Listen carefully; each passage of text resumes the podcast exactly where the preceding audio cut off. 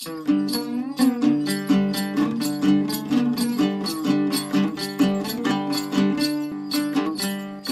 những cánh rừng đảo phai bắt đầu bung nụ, cây rừng đua nhau đâm chồi nảy lục, cũng là lúc bà con người Tày ở huyện Lục Yên, Yên Bái chuẩn bị các lễ vật để đi chúc Tết bên nhà ngoại. Nếu rằm tháng 7 đi pây Tái cần có đôi vịt bầu thì dịp này nhất thiết phải có gà trống thiến. Truyền thuyết kể rằng vịt là sứ giả của trần gian với mường trời.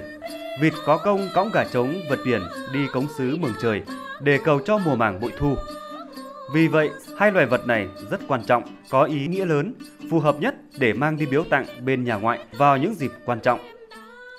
Anh Hoàng Khí Phách ở xã Tô Mậu, huyện Lục Yên cho biết, Tây Tái chính là dịp để các chàng rể thể hiện tấm lòng của mình đối với gia đình bên vợ, nhất là với cha mẹ vợ, những người đã có công sinh thành, nuôi dưỡng, chăm sóc người vợ của mình từ khi còn nhỏ đến khi trưởng thành về làm dâu nhà mình. Hàng năm thì cứ đến cái dịp Tết Nguyên đán tôi rất là vui mừng tự tay mình chuẩn bị đồ lễ đi Tết nhà bố mẹ vợ.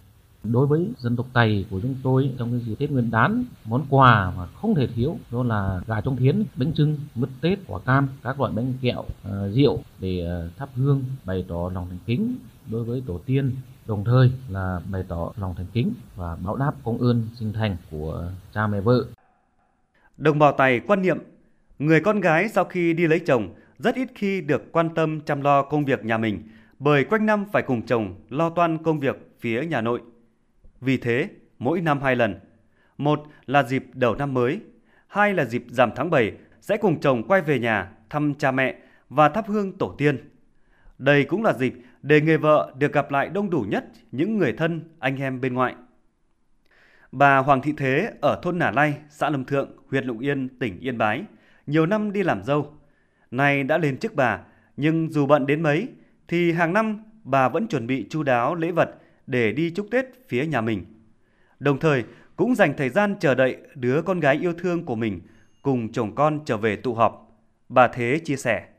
Bài tay thể hiện ân tình cảm mẫu tử giữa mẹ cắp lục. Tôi thấy thật là hạnh phúc.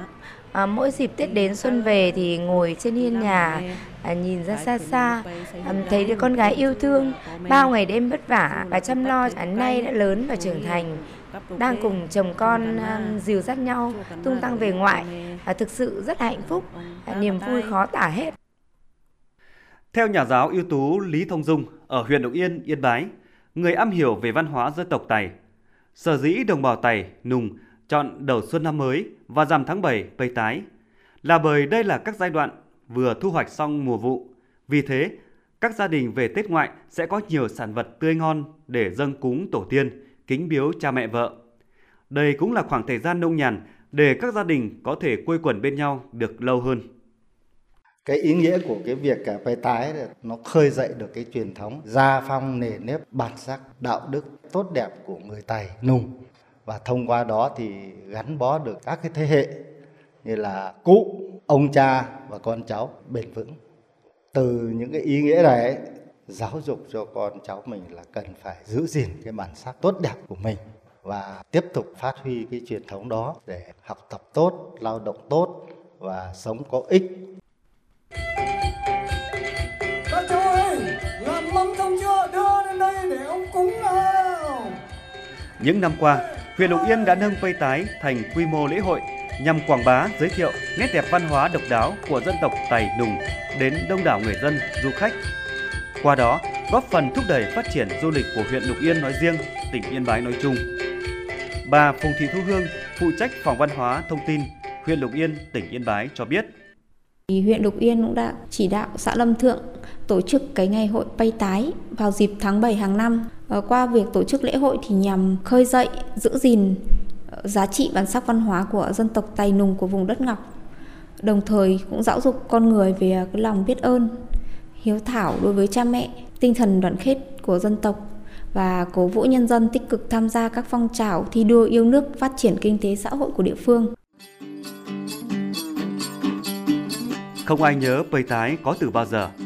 Chỉ biết phong tục ý nghĩa ấy đã được lưu truyền qua nhiều thế hệ người Tày nùng và hiện vẫn đang được tiếp bước lưu giữ. Để rồi mỗi dịp Tết đến xuân về, từng đôi vợ chồng từ già đến trẻ lại dìu dắt nhau về ngoại mang theo những lễ vật tươi ngon nhất để sum vầy tụ họp, cùng nhau điểm lại những thành quả lao động sản xuất trong năm cũ và cùng chúc nhau một năm mới bình an, nhiều thành công mới.